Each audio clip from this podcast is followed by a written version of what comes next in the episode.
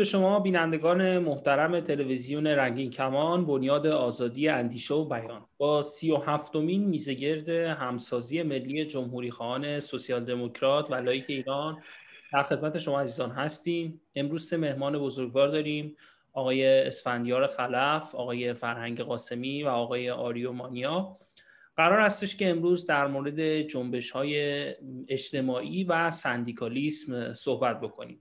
به هر سه مهمان بزرگوار خوش آمد میگم. پرسش نخست رو مایلم از آقای قاسمی بپرسم. آقای قاسمی ممکنه برای بینندگان ما بگید که جنبش های اجتماعی چی هستند چطور به وجود میان و از چه جهت حائز اهمیت هستند با درود خدمت شما آقای اسفندیار خلف آقای مانیا همیهنان عزیز و اعتصاب کنندگان و اعتراض کنندگانی که در ایران برای مطالبات خودشون بیش از 15 روزه که در اعتصاب هستند و مبارزه می کنند جنبش های اجتماعی چگونه به وجود میاد؟ برای اینکه بدونیم جنبش های اجتماعی چگونه به وجود میاد ما باید به یک مسئله توجه بکنیم و اون مسئله اساسی قدرت و اقتدار دولت هست. یعنی جنبش های اجتماعی یه چیزی نیست که در تاریخ خیلی طولانی باشه. بیش از دویست سال نیست که به وجود اومده. یعنی با مدرنیسم و با صنعتی شدن به وجود اومده و گسترش پیدا کرده. جنبش های اجتماعی در معمولا در کشورهایی هست که قدرت در دست ملت هست. یعنی یک حالتی ببینید دو نوع قدرت داریم. یکی قدرتی داریم که در دست یک آدم مستبده این آدم مستبد برمیگرده به دوران استبدادی و الان هم در کشورهایی داریم این شکل و مثل مثلا چین مثل کره شمالی و کشورهای دیگری که کوچکترین آزادی در اونجا وجود نداره. بنابراین جنبش های اجتماعی مفهومی نداره. جنبش های اجتماعی وقتی مفهوم پیدا می‌کنه که ما خودمون در چارچوب دولت ملت قرار بدیم. یعنی از یه طرف یک دولتی وجود داره از یه طرف یک ملتی وجود داره. وظیفه دولت اینه که برای ملت رفاه و آسایش و دادگستری و عدالت اجتماعی و به اصطلاح نان و بهداشت و تمام اینها رو فراهم بکنه. اصلا دولت برای همین به وجود اومده. ولی هم خود دولت و هم در دولت و در جامعه یک سری عوامل زی نفوذ وجود دارن که جلوی این کار می‌گیرن. یه موقع است که خود دولت مثل جمهوری اسلامی که خود به دولت مقتدره که جلوی یعنی به انداز اون چری که باید به جامعه بده به مردم بده نمیده. بنابراین در مقابلش جنبش ها و اعتراضات اجتماعی به وجود میاد. ولی همیشه او تنها نیست. یک عوامل زی نفوذ نیز وجود دارند این عوامل زی نفوذ مثل سرمایداران مثل کارفرمایان کارفرمایان بزرگن زمینداران بزرگن مثل اولیگارشی هستند مثل بانکدارانند و تمام کسانی که استثمار می‌کنن جامعه. اینها عوامل زی نفوذ هستند که نفوذ می‌کنند و اجازه این که دولت بتونه کار خودشو به اون شکلی که باید در دموکراسی و یا در قراردادهای اجتماعی در قانون اساسی مطرح شده نمی‌ذارن به وجود بیاد. اون وقت جنبش های اجتماعی به وجود میاد. جنبش های اجتماعی وقتی درست به وجود میاد که برای در چارچوب دموکراسی باشه در چارچوب سوسیالیسم باشه و در چارچوب آزادی هایی باشه که از نقطه نظر قوانین بین المللی و حقوق انسانی به جامعه داده شده. بنابراین جنبش های اجتماعی برخواسته از صنعتی شدن و مدرنیسم برخواسته از نوعی, نوعی از دموکراسی که در اون می‌تونه حرکت بکنه. جنبش های اجتماعی یک حرکت سیال هستند روانهی هستند در حال تحول و در حال تغییر هستند و جنبش های اجتماعی رو جنبش های اجتماعی هستند که می‌تونن دموکراسی رو بسازن دموکراسی رو ازش حفاظت بکنن. در جامعه ای که جنبش های اجتماعی وجود نداشته باشه بدونید که در اون جامعه دموکراسی وجود نداره عدالت وجود نداره فقر گسترش پیدا می‌کنه و آزادی وجود نداره. این سعی کردم که به طور خلاصه خدمتتون عرض بکنم. متشکرم از شما. آقای مانیا جنبش های اجتماعی در ایران در طول یکصد سال گذشته همواره سرکوب شده در هر دو رژیم به خصوص در رژیم جمهوری اسلامی. فکر می‌کنید تاثیر فعالیت های جنبش های اجتماعی جدید بر توسعه سیاسی ایران شما چگونه ارزیابی می‌کنید؟ بله. درود دارم به شما آقای جعفری و دو مهمان گرامی آقای خلف و آقای قاسمی و همچنین مردم ایران. ببینید اینجا یه نکته هست که نخست من بایستی اون حتما یه مقداری یادآوری بکنم. اینکه توی علوم اجتماعی به طور کلی تو علوم انسانی در جامعه شناسی سیاسی و علوم سیاسی بلکه به طور کلی تو علوم انسانی. تعریف واژه ها از اون دقتی برخوردار نیست که توی علوم طبیعی هست که اونم پر باز است برای چی؟ برای اینکه پدیدهای اجتماعی خیلی زنده ترن چند سویه هستن ناهمسازن. گاهی اوقات این سویه ها با هم دیگه و پر بسامد هم نیستن مثل علوم طبیعی. من وقتی می‌خواستم این موضوع رو یک نگاهی بکنم دربارهش دیدم نزدیک پانزده یه لیستی بود پانزده تا دیدگاه یعنی هر کدوم از این جامعه شناسا دیدگاه ویژه خودشون داشتن و تعریف ویژه خودشون داشتن از جنبش اجتماعی. خب پس حالا با لحاظ این نکته می‌تونم بگم که ببینید وقتی که یه تعدادی از افراد چند ده نفر تا چند میلیون نفر برای یک منافع و خواست مشترک گرد هم بیان هدف مشترک داشته باشن و آگاهانه و با اراده دست به یه عمل جمعی بزنن ما میگیم یه جنبش اجتماعی پدیدار شده. این جنبش ها می‌تونه گفتم همونطوری که از یا خیلی دراز دامن باشه یا کوتاه باشه چند روزی پدید بیاد و بعد ناپدید میشه یا چند ماهی. اما به هر حال این هم جنبش اجتماعی است. توی این تعریف پس بنابراین نکات اصلی این بود که حتما بایشت اینا منافع و خواست مشترک داشته باشن و اینکه آماج یگانه ای داشته باشن با آگاهی و اراده و کم یا بیش سازمان یافته هم باشن. حتی همین اعتصاب کارکنان صنعت نفت کارکنان پزشکی پالشگاه صنعت نفت کارگران کارمزد و پروژه ای اینا اینا هم یه حداقلی از سازماندهی دارن که می‌تونن یه دفعه با هم این کارو بکنن همزمانی کارو بکنن.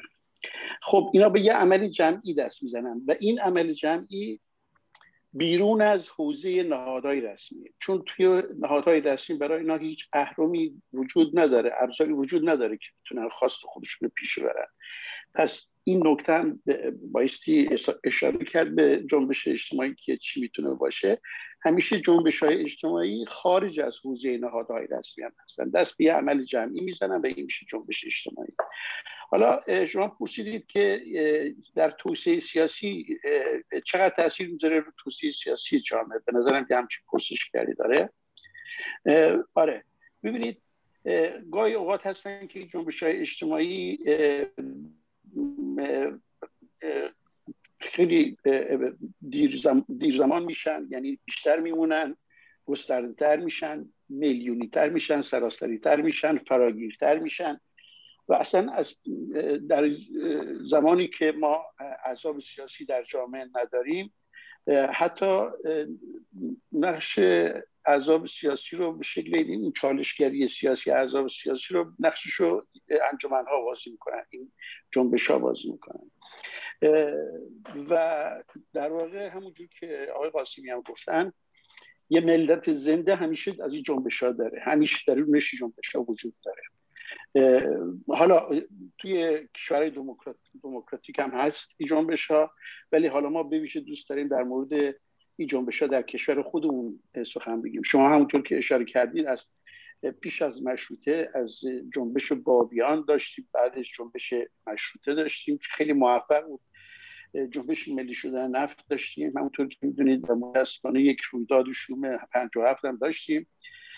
که همون جوری که جیمز دیویس میگه یکی از همین کسایی که دیدگاه ویژه داره میگم جیمز دیویس میگه که اگر یک جنبش اجتماعی بتونه یه رژیم رو سرنگون کنه ولی خودش نتونه بهتر از اون رژیم سرنگون شده جامعه رو اداره بکنه جامعه به طرف فروپاشی میره.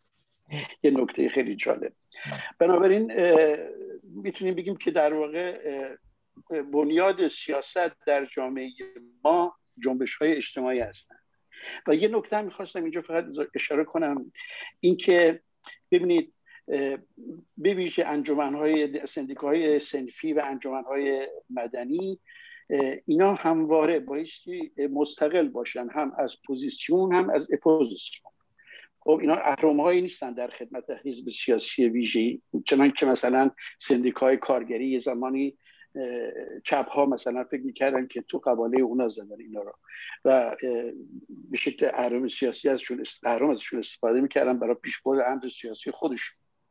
اینی که بیشترین توان و نیرو و پایداری انجمنهای مدنی در مستقل بودنشونه. این که مستقل باشن خیلی نکته مهمیه. من فکر کنم کم بیش در این مورد نکاتی رو گفتم. متشکرم. به شما برمیگردیم آقای مانیا. آقای خلاف در طول ده سال گذشته جنبش های اجتماعی زیادی تو ایران شکل گرفته. یعنی در مقایسه با 100 سال گذشته تو این ده سال خیلی بیشتر بوده. از جنبش موسوم به جنبش سبز که بعد از اون کودتای انتخاباتی در جمهوری اسلامی شکل گرفت تا جنبش های خوردریز جنبش های زنان جنبش میتو جنبش های دانشجویی جنبش های کارگری و هنوز هم ادامه داره. در شبکه های اجتماعی این جنبش ها به صورت مجازی هم هر روز داره باز تولید میشه و زنده میشه. ولی همواره سرکوب میشه از سوی حکومت. فکر می‌کنید نقش این جنبش ها بر توسعه سیاسی ایران چیه و اینکه چه چالش هایی رو برای این جنبش های اجتماعی شما می‌بینید؟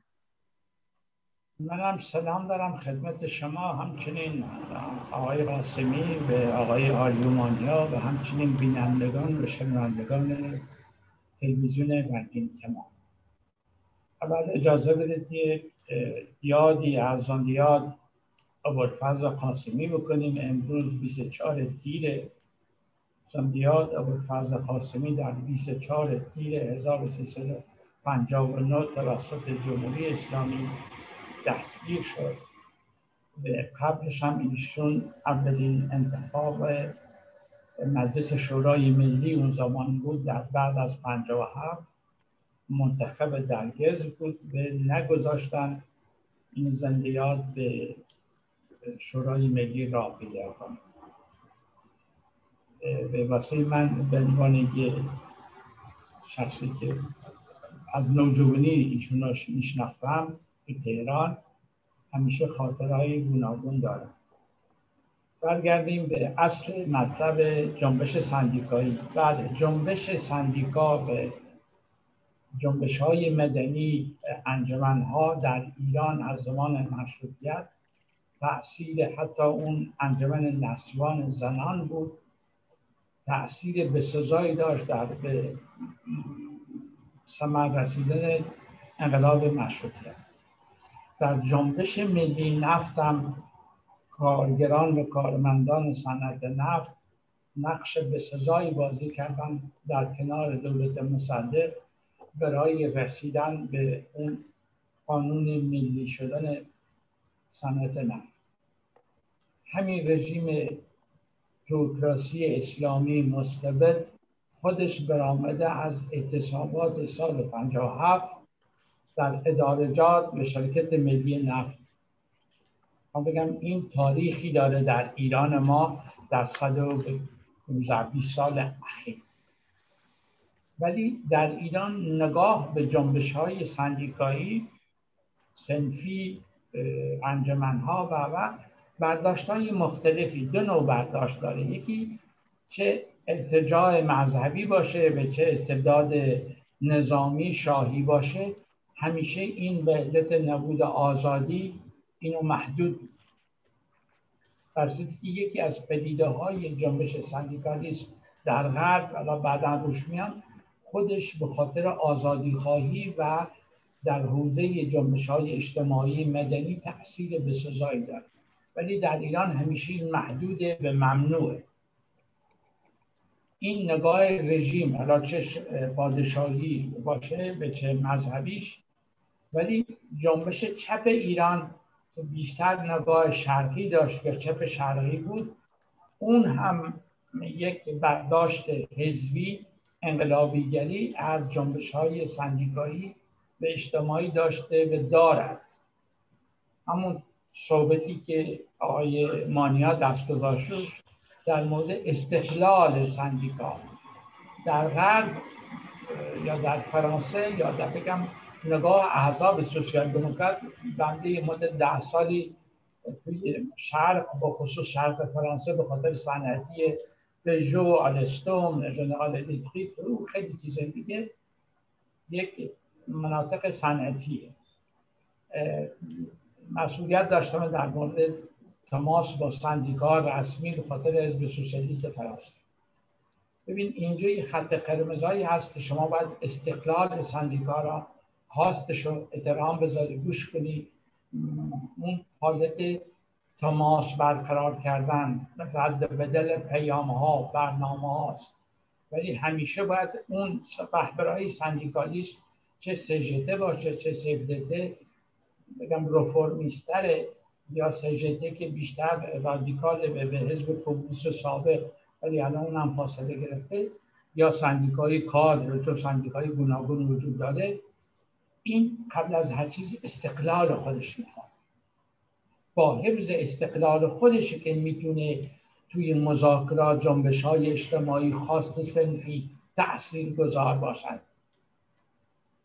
این متاسفانه چه رژیم حاکم در ایران و چه اپوزیسیون ایران حتی اپوزیسیون چپ ایران اینو درک نکرده که اگر این جنبش سندیکایی اجتماعی مدنی در ایران که خودش یکی از عناصر دموکراسی خواهد بود و نقش بسزایی در جامعه شهروندی بازی می‌کنه اگر ما به این توجه کنیم باید به نظر من ازش پشتیبانی کرد. نباید خود را به عنوان سخنگو یا رهبرش جا زد هر کسی در جایگاه خودش باشد.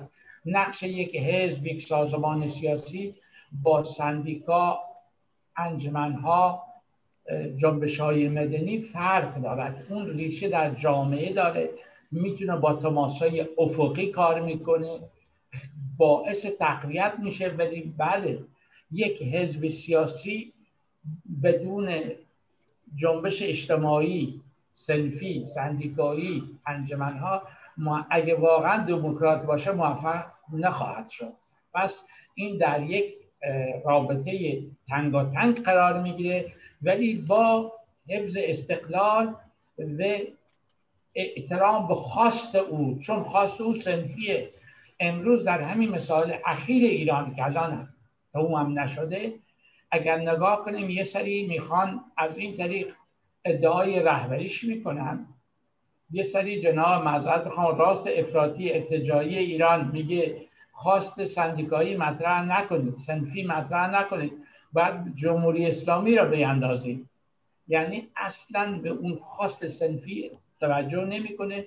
فکر می‌کنه با یک حزب سیاسی برانداز طرفه. نه با یک جنبش سندیکایی به خاطر خواست سنفیش درگیر تحریم ها گرانی بیکاری خیلی مسائل امروز قش زحمتکش حقوق بگیر در جامعه ایران روزانه باش درگیره. اون شیوه زندگیشه اون مشکلات روزمرهشه. این نمی‌خواین قبول کنه که این باید از طریق مطرح کردن این خواسته هاست ضمنی که جمهوری اسلامی انظر اقتصادی توانایی برآورد این خواسته ها نداره. ولی این خواسته ها درسته مشروعه. طرف کار می‌کنه حقوق نگرفته. طرف گیرونی دستمازش با این تورم بالاست. اینه که به نظر من این نظر فردی من یک جریان سوسیال دموکراته که می‌خواد نگاش به عدالت اجتماعی هم هست در جامعه مثل ایران که فقر و بیعدالتی بیداد می‌کنه. باید این گوش شنوا را داشته باشه. باید این در برنامه هاش محسوب کنه که یکی از مشکلات جامعه ایران اون فقر و بدبختی و بیکاری و نبود عدالت اجتماعی در زمینه های گوناگون. بنده تمام کرد متشکرم از شما آقای خلف. آقای قاسمی به نظر شما آیا پروسه دموکراتیزاسیون در حال در کشورها بایستی از طریق جنبش های اجتماعی صورت بگیره. اگه پاسختون به این سوال بله هستش فکر می‌کنید پروسش بایستی به چه صورتی باشه؟ بله اگه اجازه بدید من در مورد یک کلمه در مورد استقلال سندیکاها بگم. اولا به عنوان سخنگوی جمهوری خواهان سوسیال دموکرات و لایک ایران میگم که یک حزب سوسیال دموکرات همیشه باید از حرکت های سندیکایی و جنبش های کارگری دفاع بکنه برای اینکه اونها بتونن به مطالبات خودشون برسن. و در عین حال نباید از سندیکاها برای منافع حزبی و سیاسی خودش استفاده بکنه.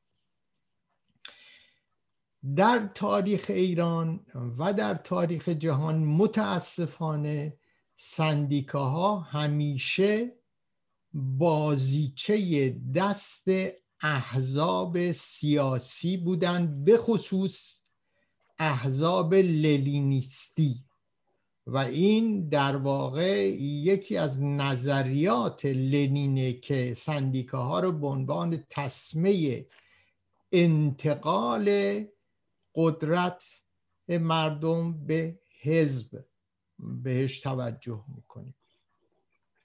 بنابراین استقلال سندیکا خیلی مهمه. و در ایران هم ما این مشکل عدم استقلال سندیکاها رو داشتیم.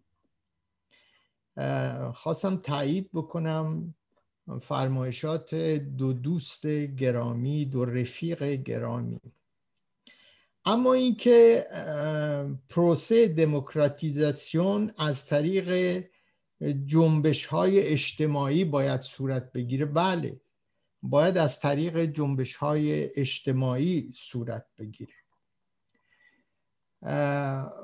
حالا جنبش های اجتماعی چجوری به وجود میان؟ جنبش های اجتماعی اگر دولت کار خودش رو درست انجام داده باشه در واقع جنبش های اجتماعی زیاد به وجود نمیان. جنبش های اجتماعی موقعی به وجود میان که دولت حقوق حق حقه مردم ایران مردم رو نمیده. در ایران اینطوریه. حقوق رو نمیده. بنابراین باید حرکت کرد. باید جنبش به وجود آورد. و این جنبش ها طبیعتا به این شکل باید باشه که اول اهداف رو مشخص بکنه. یعنی پروسش اینه. نخستین چیز اینه که هدف مشخص بشه برای چی این جنبش داره به وجود میاد. دومین مسئله اینه که این هدف به شفافیت تمام بیان بشه در جامعه برای دولت برای ملت و برای تمام کسانی که در این مبارزه و در این جنبش حرکت می‌کنه سوم باید کوشید از طریق قانونی با استفاده از قوانینی که در جامعه وجود داره و با چانه زدن ها با دولت و با کارفرمایان و با هر کسی که داره اون حقوق رو پایمال می‌کنه این کار رو انجام داد. چهارم این که وقتی این حقوق رو باید براش مبارزه کرد و باید گرفت وقتی این حقوق رو گرفتیم باید تبدیل به قانونش کرد. این خیلی مهمه. یعنی ببینید یعنی هر چیزی که در اثر مبارزات اجتماعی به وجود میاد به جز اون چهار پنج مرحله که گفتیم به یک مرحله پنجم اینه که تبدیل باید به قانون بشه و این قانون باید روش نشست. یعنی در جامعه ما ایران امروز نفتگران با سازماندهی کردند. یک سازماندهی اعتراضات کارگران پیمانی رو کردند که گسترش پیدا کرده و رفته حتی به سمت امروز اطلاعیه‌ای که دیروز من دیدم رفته به سمت اینکه کارگران رسمی شرکت نفت هم ازشون دارن پشتیبانی می‌کنن و تقاضاهای مشخص دارن. تقاضاهاشون هم چهار تاست چهار تا تقاضای مشخص دارن شفاف بستگی استقلال خودشون رو تا حالا نگه داشتند. اینو باید بگیرن و بعد تبدیل به قانون بکنن.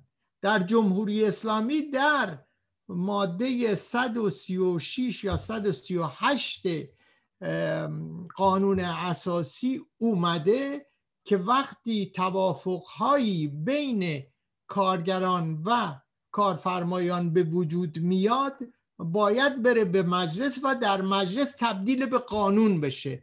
مجلس هم حق نداره دخالت زیاد بکنه در این چیز مگر اینکه خلاف یک سری چیزهایی باشه. اینجا خواستای مشخصه. برای همینه که مهمه که استقلال سندیکایی وجود داشته باشه. شما ببینید من برمیگردم یه مقدار به تاریخ سندیکالیسم در ایران. نگاه می‌کنید ببینید که بیشتر وقتی یک سری حرکت هایی که به وجود اومده این حرکت ها چون وابسته به احزاب بودن و غالبا وابسته به حزب توده بودن حزب توده در اثر یک سازش با دولت تونسته همه اینا رو بزنه زیر پا.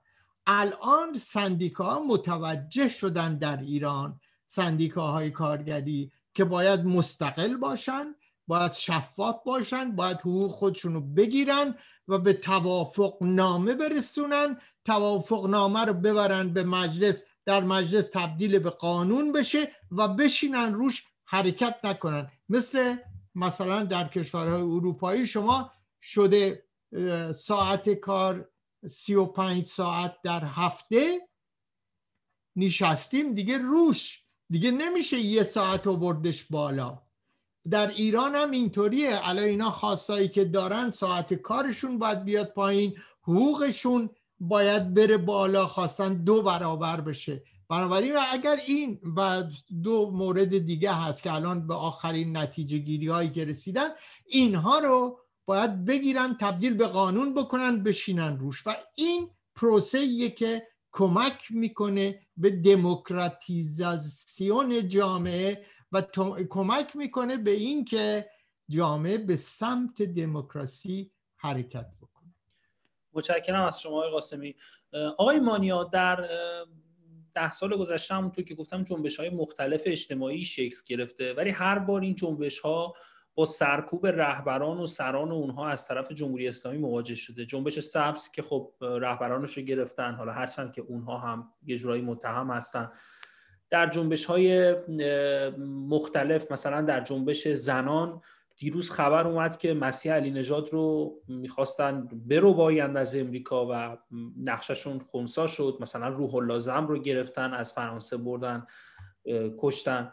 در جنبش های کارگری در مثلا هفت تپه اسماعیل بخشی که یکی از در واقع نماد این مبارزین هست رو گرفتن به زندان محکوم کردن.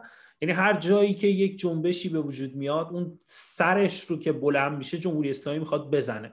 فکر می‌کنید تا کجا حکومت می‌تونه موفق بشه و آیا اساسا امکان موفقیت حکومت در شکلگیری این جنبش های اجتماعی وجود داره به نظر شما؟ صداتون قطع آقای مانیا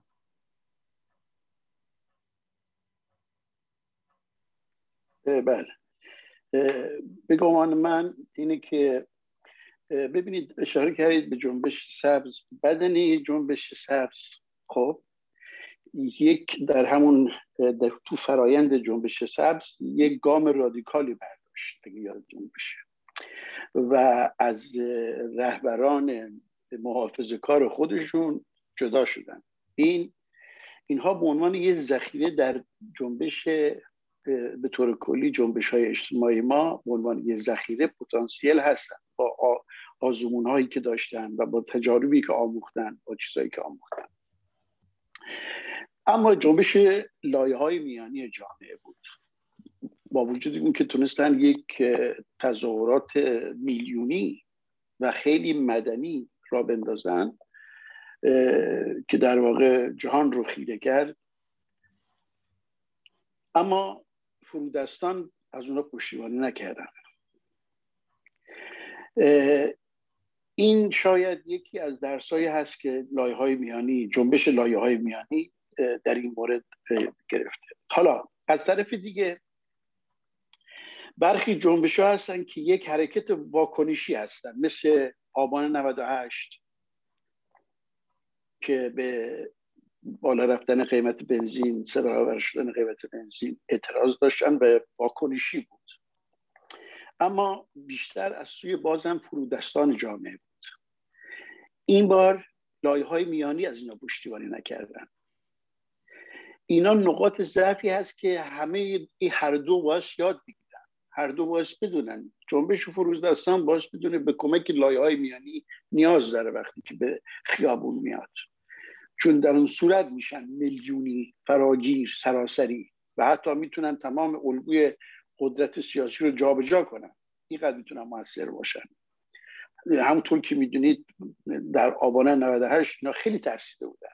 سخنانشون که میشنیدی می‌دیدی از ولی فقی تا سرداران گفتگو می‌کردن سخن می‌گفتن در این مورد. پیدا بود که چقدر ترسیدن از آوار 98 ده 96 هم باز جنبش فرودستان بود ولی باز تنها بودن.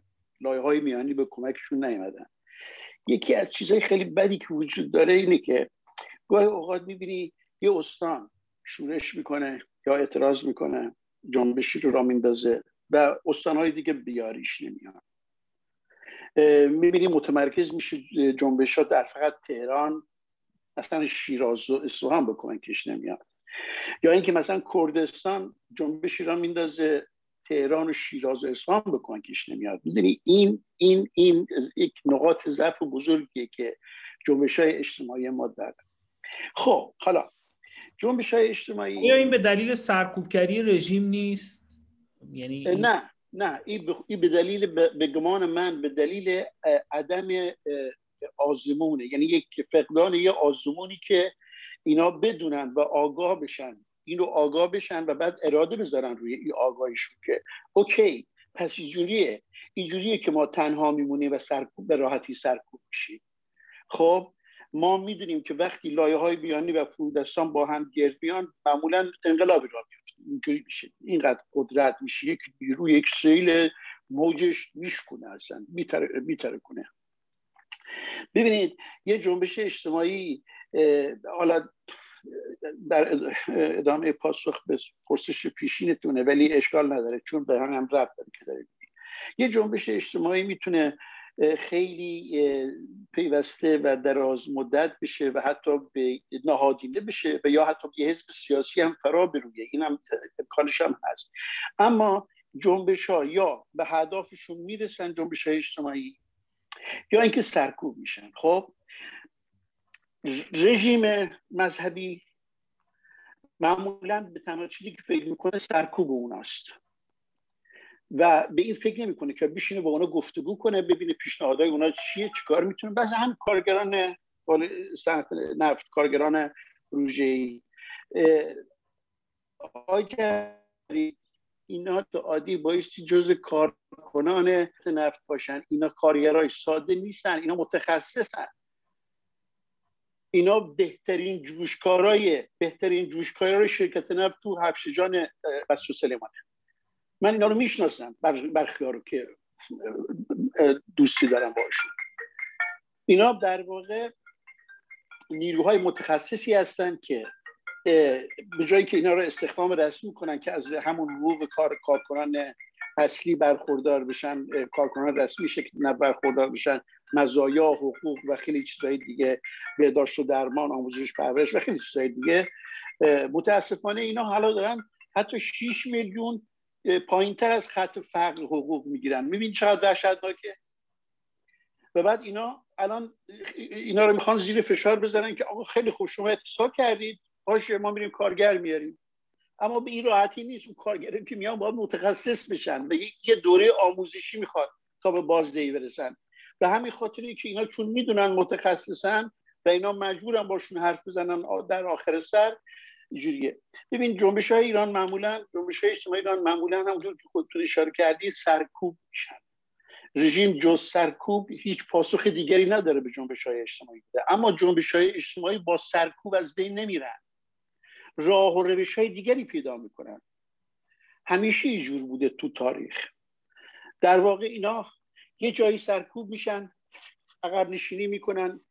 این جنبشی که را افتاد یه ترکی در ساق الگوی قدرت سیاسی ایجاد کرد به دیوارش ترکی وارد کرد پس میشینه. بعد یک زمان دیگری با یک فراگیرتر گستردهتر و با یک موج سنگینتری میاد. اینا در مجموع در واقع پشتوانه همونجور که گفتیم پشتوانه دموکراسی برقراری دموکراسی همین جنبش های اجتماعی هستن. تنها بایستی فقط یه چیز وجود داشته باشه. یه جایگزین بهین. چون بعدا جنبش ها که گرد میان فراگیر و ملی میشن در برابر پرسش قرار می‌گیرن که خب ما می‌خوایم چی بذاریم جای این قدرت؟ چون این قدرت می‌دونی که ناکارآمد ناتوان سترون دروغزن در حد بیشرمانی سودجوی قارتگره مثل که یک کشوری رو گرفتن اشغال کردن دارن مردمش قارت می‌کنن که نمونهش هم کارگران کارمزد صنعت نفت. خب بایستی بدونن که یک گروه هماهنگ کننده وجود داره. اینا می‌تونن با کنشگری افقی با هم یک شبکه افقی وجود بیارن. بی خود نیست وقتی که ایشور شاه جنبش را میفته اینترنت رو قطع می‌کنن. چون از طریق همین رسانه ها سریع با همدیگه تماس می‌گیرن و پیام رسانی می‌کنن به همدیگه و می‌تونن حرکاتشون رو منظم کنن و همراه همدیگه کنن. به گمان من مردم ایران هوشیارتر از این حرفا هستن که بخوان بپذیرن که اوکی همینه که هست ما خار زلیل باید زندگی کنیم تا پای در چنین چیزی نیست از نظر من. متشکرم از شما مانیا آقای خلف اگر یک نگاهی به در واقع یک بخوایم یک نگاه مختلفی داشته باشیم به جنبش های اجتماعی مثلا در فرانسه که ما داریم من و شما داریم درش زندگی می‌کنیم و ایران.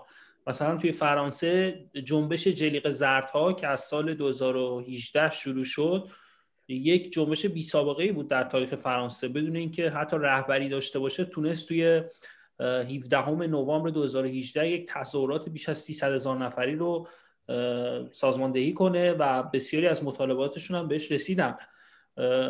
می‌خوام شما از این زاویه نگاه کنید. مقایسه بین جنبش های اجتماعی در کشورهای دموکراتیک و در کشورهای دیکتاتوری و و پاسخ من به این پرسش رو هم اگر پرسشی که از آقای مانیا پرسیدم آیا سرکوبگری رژیم های توتالیتر باعث توقف این جنبش ها میشه یا خیر؟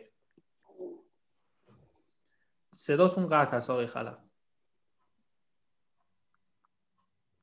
بله بخوایم مقایسه کنیم تو جنبش ایران علت نبود دموکراسی نبود آزادی احزاب و نبود مرکزیت یا یک رهبری سندیکاهای مختلف سرتاسری. این عوامل باعث میشه که اون تماسای افقی رو به خصوص در عصر امروز اگه وقتی که انترنت همونجور که آقای مانیا خوب دست می‌زنه روش این باعث اشکال میشه. در صورتی که همونجور که گفتیم مثل جنبش جلیق زردها به علت وجود دموکراسی داشتن تجربه کافی جنبش های اجتماعی و سندیکایی چطوری راه بند کنید چطوری این سر میدون ها غمپوان ها ترافیک رو مختل بکنی اینا تجربه است که در جنبش های اجتماعی در جامعه دموکراتیک میشه انجام داد. ولی ما با یک جامعه سربسته بخصوص اونجا که مربوط به اعتصابات در شرکت نفت یا در تولید شرکت نفت به وجود میاد. این جمهوری اسلامی گفتم در اوایل صحبت خودش یکی از رژیم است که به وسیله اعتصابات سرتاسری شرکت نفت و, کارمندان ادارات و آموزش پرورش اومد موفق شد در کنارش بعدا مسجد و روحانیت خودت دست گرفتن. این آگاهی رو داره. به این خاطری که امروز حتی اون زیر مجموعه ها که آقای مانیا دست می‌ذاره روش به وجود آورده. ولی وقتی زیر مجموعه ها نگاه کنید شرکت های زیر مجموعه سپاه هست که در امور شرکت نفت وارد شدن و این به شرکت های خصوصی عمل می‌کنن. این مشکلاتی که جنبش اجتماعی داره. ولی استبداد در ایران تجربه اینو داره که هر وقت رژیم مرکزی ایران در ضعف قرار گرفته به علت در این صد سال اخیر چیزی که جنبش ایران یا جامعه ایران با کشورهای همسایه تفاوت عمیقی داره سرزنده بودن فرهنگ و مبارزه جنبش های اجتماعی در ایرانه. شما با این همه سرکوب ولی جنبش اجتماعی سندیکایی مدنی در جامعه ایران نگاه کنی سرزنده است. چند سال چند سال پیش بینی می‌کنیم میاد هی سر بر سرکوبش می‌کنه ولی به یه شکل دیگه میاد بالا. اینه که امروز من در اولی صحبتم گفتم بازم تکرار می‌کنم. باید ازش پشتیبانی کرد. باید بهش کمک کرد بدونی که ادعایی در رهبریش یا اینو مستلزم بکنید به براندازی. این دنبال خواست سنفی خودشه. در اون چارچوب قوانین موجود هر چند تو قوانین به نفع اینا نیست ولی این باید با استفاده از همین روزنه های موجود اون مبارزه سنفیش رو ادامه بده. این ولی کسانی که میان دعوت می‌کنن به براندازی یا می‌خوان رهبریش رو دست بگیرن یا اصلا میگن خواست سنفی تو بذار کنار بیو فقط برانداز بشو این بهش ضربه می‌زنه. همون ضرباتی که خود سران جمهوری اسلامی به اشکال گوناگون اینو زیر فشار قرار میگن رهبران زندانی می‌کنه اینا. اگه نگاه کنیم در ایران اون جنبش مالباختگان جنبش اون کامیونداران شرکت نفت نشون میده که این جنبش ها جنبش است که در جوامع مدرن صنعتی است. این فرق جامعه ایران با کشورهای همسایه همینجاست فرق جامعه ایران با اون چین کهن همینجاست که این جنبش ایران یک جنبش دارای نشانه های جامعه مدرن صنعتی است.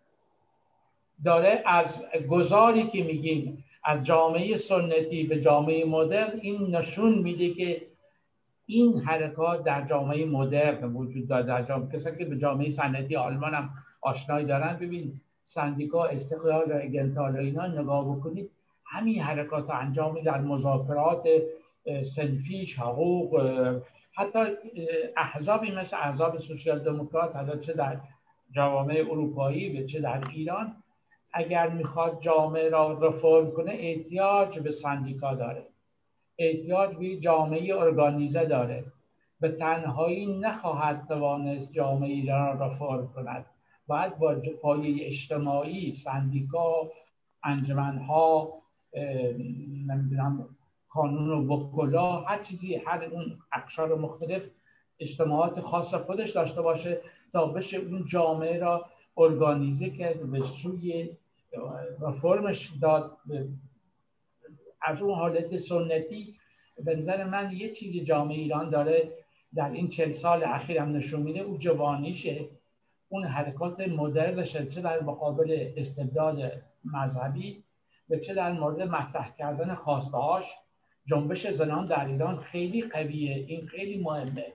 این یکی سازمان و احزاب سیاسی باید بیشتر رو این مسائل به نظر من بخصوص احزابی که نگاهشون به تغییر تحولات مردم ایران می‌بینن. یعنی نه به جنگ و این مسائل کلبی سازی یعنی موتور تغییر تحولات در ایران اگه جامعه مدنی و مردمان ایران می‌بینیم راهی جز همراهی همگامی پشتیبانی از جنبش های سندیکایی مدنی اجتماعی نیست. من تمام متشکرم از شما آقای خلف. آقای قاسمی می‌دونم که شما چهار کتاب در مورد سندیکالیسم نوشتید. یک کتابی مشخصا با عنوان سندیکالیسم در ایران که به شکلی و تحولات سندیکاهای کارگری قبل از انقلاب مشروطه پرداختید. می‌خواستم از شما بپرسم علت بحران ناکارآمدی سندیکالیسم در ایران رو در چه عواملی می‌دونید؟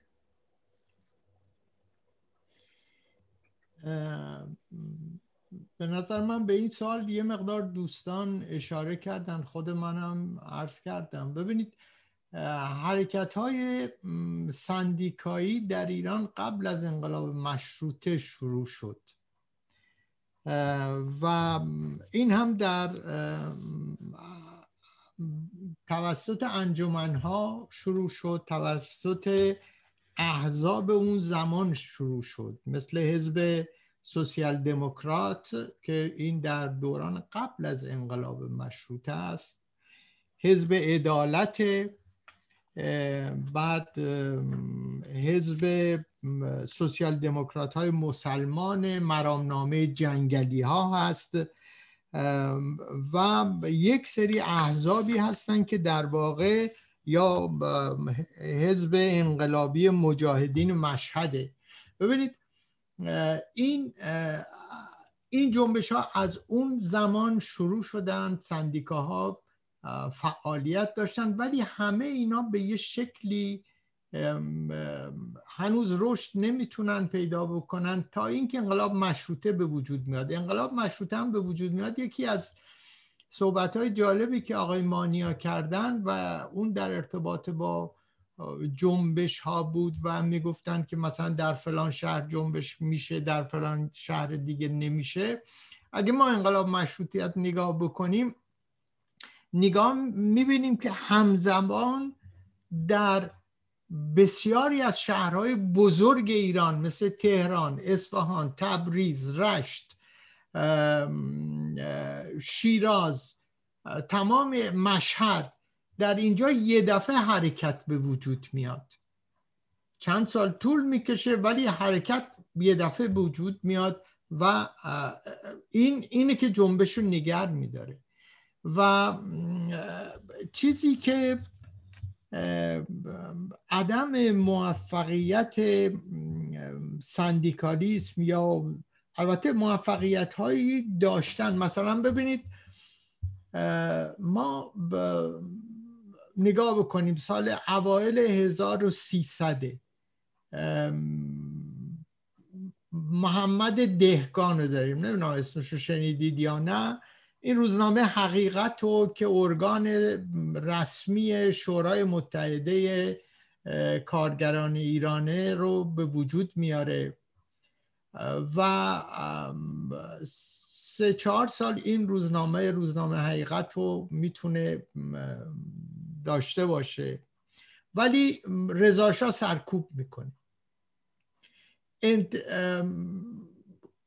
در شرکت نفت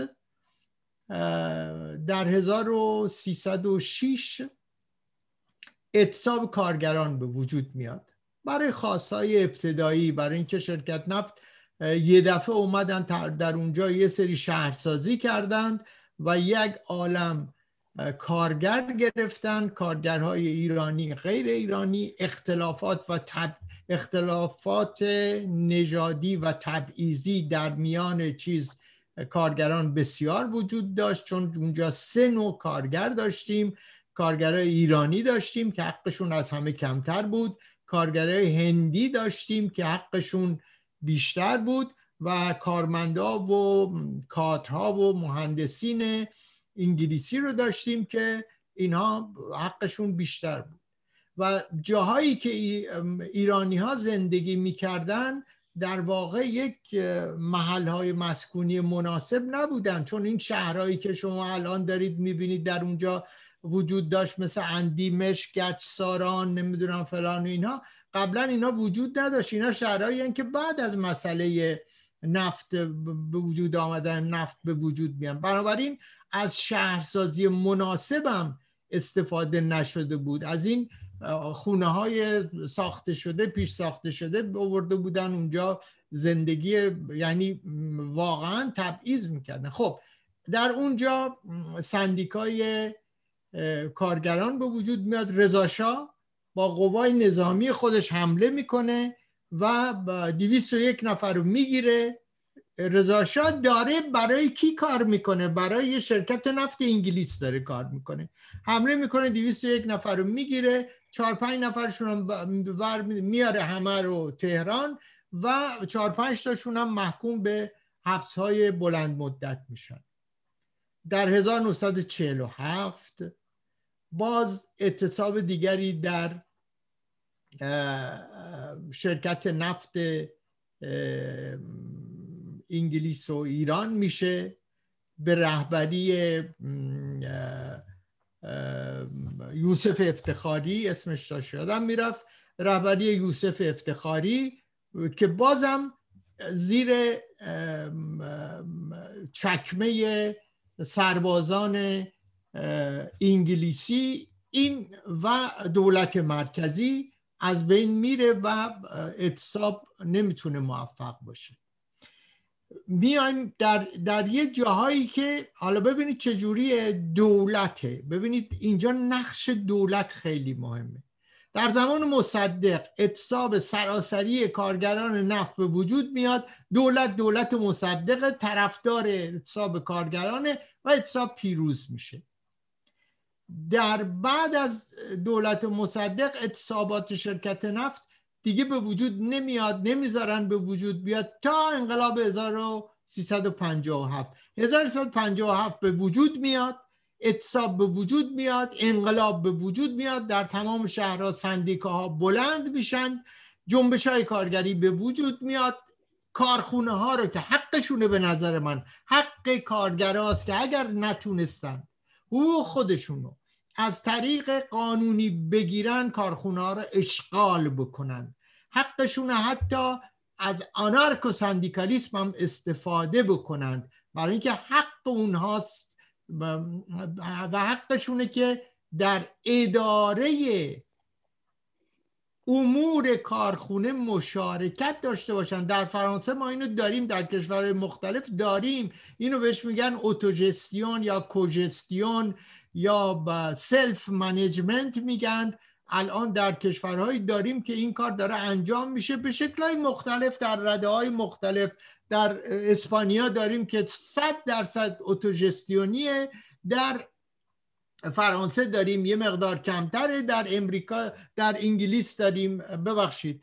در آلمان داریم کوژستیونیه. اینا همه سیستم هاییه که پیروز میشه و در زمان انقلاب این کار شد و مردم کارگران شروع کردن به مشارکت در مسائل مربوط به اداره کارخانجات اما جمهوری اسلامی بلا فاصله که وقتی قدرت گرفت دستش وزیر کار آقای داریوش فروهر که عضو جبهه ملی هیئت رهبری جبهه ملی بود گفت سندیکاهای کارگری مستقل منحل سندیکاهای از این به بعد باید سندیکاهای اسلامی به وجود بیاد در کارخونه ها. وزیر من کار ندارم با گذشته فروهری که گذشته بسیار عالی داشت. و بعد از این دوره که دوره تاریک و دوره شومی که وزیر کار شد و با جمهوری اسلامی همکاری کرد بعدش هم گذشت بعدش هم به خوبی مبارزه کرد با رژیم کشته شد در رژیم. ولی همون حرکت سندیکاهای اسلامی به وجود آوردن اونجاست که مرد سیاسی باید حرکت بکنه و بگه نه آقا سندیکاهای خودتون رو تشکیل بدید سندیکاهای مستقل رو تشکیل بدید. ما تجربه سندیکاهای مستقل رو در ایران داشتیم و نتیجه خوب داده دور در دوران مصدق. شما می‌دونید تا قبل از دوران مصدق سندیکا همیشه وابسته به احزابی بودن تحت عنوان احزاب چپ. یعنی که زیادم نبود فقط یکی بود و اونم حزب توده بود که حزب چپ هم نبود حزب وابسته راست استالینیستی و لنیستی بود. ولی شما نگاه می‌کنید که ما این تجربه رو داریم و شروع می‌کنیم میگیم بیایید حالا سندیکاهای اسلامی رو درست بکنیم. سندیکاهای اسلامی یعنی همون سندیکای لنینیستی. یعنی همه رو گرفتن انداختن توی زندان نذاشتن آزادی سندیکاها از بین رفتن. الان چیز جالبی که من تو این حرکت امروز توی کارگران شرکت نفت دارم می‌بینم بسیار جالبه. ببینید اینا چهار تا خاص دارن. چهار تا خاص یکی برابری دستمزد که می‌خوان که دستمزدشون برسه به و حالا یه کاری که باز یه حرفی که دوستان زدن به خصوص آقای مانیا زدن در ارتباط با اینکه اختلاف به وجود بیارن و در جاهای مختلف اختلافات مختلف به وجود بیارن و تیکه تیکه می‌کنن برای اینکه بتونن حکومت بکنن سندیکاها فهمیدن متوجه شدن. الان اینا شروع کردن در بخش های مختلف وارد مذاکره شدن. یعنی کارفرماهای دولتی اینا کارفرماهای دولتی هستن ها. اینایی که الان میان در واقع زیر نظر دولت دارن کار می‌کنن. پیمانکارهای دولتی هستن. این پیمانکاری یک رسم و روشی داره در دنیای متمدن در دنیای صنعتی. وقتی شما دارید پیمانکاری می‌کنید باید تمام حقوقی رو که بر اساس کنوانسیون های اون شغل انجام شده شما بخواید که وقتی شما کارگر شرکت نفتید چه تو شرکت نفت باشید چه توی کارخونه شل باشید چه چه توتال باشید قوانینتون یکی از یک قانون باید استفاده بکنید. در ایران اینطوری نیست. طرف داره کارگر نفته می‌گفتن جوشکاره یا مهندسه ولی چون توی این کارخونه است یک دهم کمتر حقوق می‌گیره نسبت به اون یکی کارگر. در فرانسه همچین چیزی نیست در دنیای صنعتی همچین چیزی اصلا امکان نداره. شما یک شغل دارید این شغل یک تعریف شده یک حقوق داره حقوق بالا پایین یک دوره تعطیلات داره دوره دوره ساعت کار داره. تمام اینا برای همه آدم ها شرکتشون هر چی می‌خواد باشه یکسانه. و این در ایران نیست. یکی از چیزهایی که الان اینا شروع کردن شروع کردن به نگوسیاسیون به چانه زدن در تیکات با گروه های مختلف. چون چیه؟ 105 تا واحد الان در حال اتصابن. اینا شروع کردن با واحدهای مختلف در حال مذاکره برای اینکه بتونن اختلاف بندازن و حکومت بکنن. اینها متوجه شدن اون گروه رسمی که داره اینو سر سرپرستی می‌کنه و اداره می‌کنه متوجه شدن گفتن مذاکرات تک به تک نکنید. اگر مذاکره می‌خواد بکنید چهار تا شرط رو گذاشتن و این چهار تا شرط رو مشخص کردن که حداقل حقوق از دوازده میلیون نباید کمتر باشه. باید دوره کار مدت کار 20 روز باشه مدت استراحت ده روز باشه. باید وضع اتاقهای غذاخوری جایی که کارگرها محلهای محیط کارشون از نقطه نظر ایمنی و اینها همونی باشه که در کارخونه ها یکسان باشه. باید توافقات ببینید. این هم چیز جالبه که من در صحبت قبلی گفتم. باید توافقات به صورت کتبی و رسمی صورت گیرد و دولت موظف به پیگیری اجرای آن توسط پیمانکاران هست. بنابراین جنبش های کارگری. حرکت های سیال هستند. حرکت سیال و جلوش نمیشه گرفت. آبه. آبی که هواست. جلوی هوا رو نمیشه گرفت. جلوی آب رو نمیشه گرفت. هر چی صدش بکنید می‌زنه میشکنه از بین می‌بره. حرکت ها و جنبش ها اجتماعی شدیدتر از ها هستند. و شکننده تر از ها هستند. استبدادها رو می‌زنن میکوبن از بین می‌برند اما اون که باز مهمه دوستان گفتند از اینها نباید حواسمون پرت بشه که اینها رو با هم اشتباه نکنیم. جنبش های کارگری باید در جهت دموکراسی برای جامعه باشند در جهت عدالت و برابری برای جامعه باشند. در جهت از بین رفتن فقر در جامعه باشند.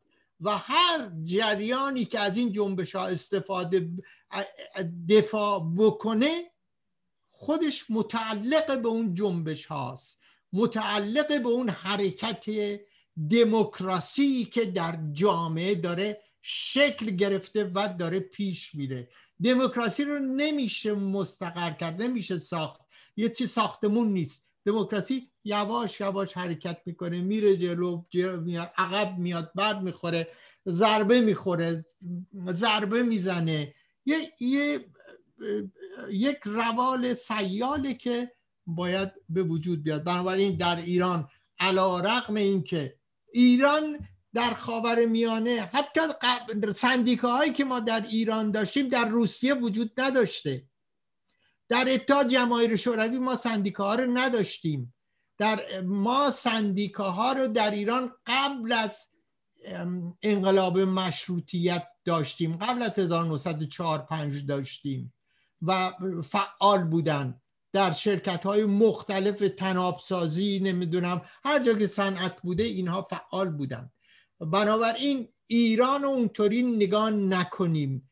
در, در هیچ کدوم از کشورهای خاور میانه من سندیکالیسم در کشورهای جهان نوشتم در کشورهای جهان سوم نوشتم. یکی از کتابهایی که نوشتم. ببینید نگاه می‌کنید می‌بینید تمام بقیه این سندیکا بعدها سی سال بعد به وجود اومدن. در ایران این سابقه وجود داره. و باید بهش اطمینان کرد و باید به کارگران ایران به زحمتکشان ایران به کاردانی اینا اینها دیگه اون کارگرای نمی‌دونم کوره های آجر پذین نیستن. اینا همشون مهندسینن تکنیسیان های درجه یکن که اگر به بیان برن توی کشورهای دیگه بخوان کار بکنن ده برابر اون پولی که اونجا بهشون میدن میدن. بنابراین دولت موظفه که حقوقشون رو به شکل آبرومندانه بده و شرایط و کارشون رو به شکل آبرومندانه برقرار بکنه. خیلی متشکرم. متشکرم از شما آقای قاسمی. حالا شما توی حرفاتون صحبت از زندیات داریوش فروهر کردید. من یه چیزی رو واقعا نمی‌تونم نگم. اونم اینه که من نمی‌دونم بعد از انقلاب 57 این چه تفکر واقعا روان پریشانه ای بوده در سطح جمهوری اسلامی.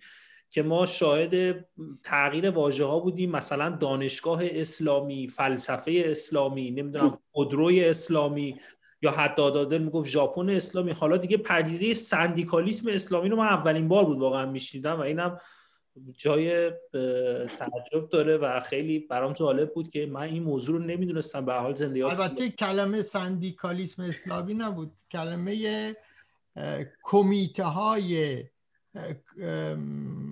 انجمن های اسلامی. جان؟ انجمن های اسلامی انجمن های کارگری اسلامی. یعنی انجمن های کارگری اسلامی که در واقع همون سندیکا هستن یعنی می‌خوام بگم کلمه رو اینطوری استفاده نکردن. یعنی شما فلسفه فلسفه است. فلسفه اسلامی من نفهم یعنی چی. فلسفه یعنی کندوکاف در مورد چیستی هستی. حالا شما میگید فلسفه اسلامی یا مثلا ماشین اسلامی یعنی چی؟ یعنی مثلا نه اتفاقا خوب معلوم شد که همه این اسلامی ها چی میشن آخرش؟ آره. همه این اسلامی ها همین میشن که الان جمهوری اسلامی هست. بله. می‌دونید؟ همه این اسلامی ها همین میشن که جمهوری اسلامی هست و اگر کسایی اشتباه کردن اون راه و رفتن متوجه شدن. و جامعه ما جامعه ما متوجه شده آگاه شده به خطر بزرگی که اسلام براش به وجود آورده. بسیار متشکرم. خب دوستان وقت برنامه تمومه ولی چون از یک ساعت هم گذشتیم ما اگر که حالا دوست دارید در حد یک دقیقه اگر می‌خواید جمعبندی کنید صحبتاتون رو اگر حرف اگر صحبتی یا نکته نظری دارید می‌خواید آقای مانیا می‌خواید از شما شروع کنیم؟ بسیار خوب. ببین آقای جعفری جان اول بگم که اصلا از این سخنانی که داشتن آقای قاسمی کردن من حس کردم یک یعنی لذت بردم. بعد ببین آقای جعفری ببین دموکراسی خواهی خودش یه جنبشه. جنبش دموکراسی خواهی ایران. خب الان ما یه جنبشی داریم به نام جنبش لایز. جنبشه که داره مسئله مذهب خیلی جدی مطرح کنه خب توی خود جامعه و توی خود بیرون از به توی الیت جامعه. آخه ببین وقتی یه رژیمی هیچ راهی برای مردم نذاشته هیچ نهاد رسمی که مردم بتونن از طریق اون نهاد از رگذر اون نهاد بتونن تو سرنوشت خودشون یه تغییری بدن یه تأثیری بذارن به جان نذاشته ببین مجلسش میشه قالیبا دستگاه غذایی مستقل که نداره هیچی رئیس دستگاه غذایی شاد یه کسی که گاز می‌گیره متهم آقای اژه‌ای. بعد رئیس جمهورش که حتی همون شیش کلاسش هم بندازی شیش کلاسش هم بلدی صحبت بکنه میشه رئیس جمهور. یعنی به طور کلی مردم ایران بیرون از تمام این نهادهای قدرت. خب اینا خودشون دارن مردم رو برانداز می‌کنن. وقتی مردم هیچ راه دیگه براشون باقی نمیمونه به جنبش فکر می‌کنن. به اندیشه جنبش میفتن که چه کار کنیم. و همینجور که آقای قاسمی گفت این مردم ایران از این هوشیاری برخوردارن. و شاید بشه گفت که ستون فقرات یه همچین جنبشی که در جامعه هست به طور کلی همین انجمن ها و سندیکا هستن. اینا رو کم بها ندید. خیلی ممنونم. آقای خلف جمعبندی شما رو میشنویم. صداتون قطع هست. خیلی خوشحالم از بحث امشب. دوستان دست گذاشتن روی بحث پایه‌ای دیگه که در این 150 سال در ایران مشروطیت هم همین بود. جنبش تجددگرایی قبلش هم پا را گذاشت در مدرنیته تکنولوژی یا تکنیکی. امیر کبیر و فراهانی هم که دنبال کردند و جنبش مشروطه هم که پارلمانتاریسم و مشروط کردن بود. که اونم از مبارزات سندیکایی یا انجمنهای مختلف و احزاب اومد. اون گام مثبت اولین کشوری در خاور میانه که دارای مجلس مؤسسان میشه. جنبش ملی کردن نفت در ایران خیلی پیشرو بوده. حتی نمونه ای از جنبش های اجتماعی سیاسی حقوق ملی و متاسفانه در سال بدلت رعایت نکردن اون قوانین مشروطه شد به بازگشت فرزندان شیخ فضل نوری. و این دو سالم این واقعیت میگم حکومت های اسلامی توکراسی اینکه جمهوری که نیست که یه توکراسی با شرایط خاص خودش با قانون خاص خودش قانون وسطایی است. و ایران با این همه جنبش های اجتماعی در ایران سرزنده است و مبارزه می‌کنه به اشکال گوناگون و همزمان داره خودش هم به روز می‌کنه. همین صحبتی که آریومانیا می‌کنه الان جنبش دموکراسی لایک در ایران مطرح است. این خیلی مهمه. می‌خواد حتی تبعیضها علیه زنان اقلیت های مذهبی دموکراسی پارلمانتاریسم اصلا می‌خواد مدرنیته را بیاره همزمان و دموکراسی. اینه که اون جایگاه استقلال سندیکا انجمنها و و این خودش در بطن اینه. این ثابت من که دوستان که به این مسائل اعتقاد دارن به این نوع دموکراسی به خصوص اون سوسیال دموکراسی های لایک جامعه باید موظفیم توضیح بدیم. موظفیم با صدای بلند روی نقاط اصلی که چگونه رژیمی می‌خوایم فردای این استبداد مذهبی. این خیلی مهمه که بر پایه جامعه مدنی حق شهروندی است. نه بر اساس سنت و مذهب و رعیت و امته. یک شهروند مدرن این خیلی مهمه. من تمام متشکرم از شما. آقای قاسمی جنبندی شما رو میشنویم. بله مرسی. من سعی می‌کنم خیلی کوتاه بگم و پیامم به کارگران در حال اعتصاب ایرانه. و اون اینه که شما بدونید که برای نان و آزادی و عدم تبعیض دارید مبارزه می‌کنید. می‌خواید حقوقتون برابر باشه با حقوق دیگران. می‌خواید شرایط زندگی و کارتون همونطوری باشه که دیگر کارگران شبیه شما هستند برای همین ما که به عنوان سوسیال دموکرات های لایک ایران هستیم و در برنامه خودمون با فقر و استبداد و حکومت دینی شدیدن مبارزه می‌کنیم. پشت شما هستیم و از شما پشتیبانی می‌کنیم و به این حرکت درست شما میپیوندیم و ازتون می‌خوایم که یک گام عقب نشینی نکنید تا اینکه به اهداف خودتون برسید. خیلی متشکرم از شما آقای قاسمی. خیلی ممنون آقای خلف آقای مانیای گرامی و با سپاس از شما بینندگان محترم تلویزیون رنگین کمان که در با ما در این میزه گرد 37 همسازی ملی جمهوری خواهان سوسیال دموکرات و لایک همراه بودید. تا یک برنامه دیگر جاوید ایران زمین زنده باد آزادی.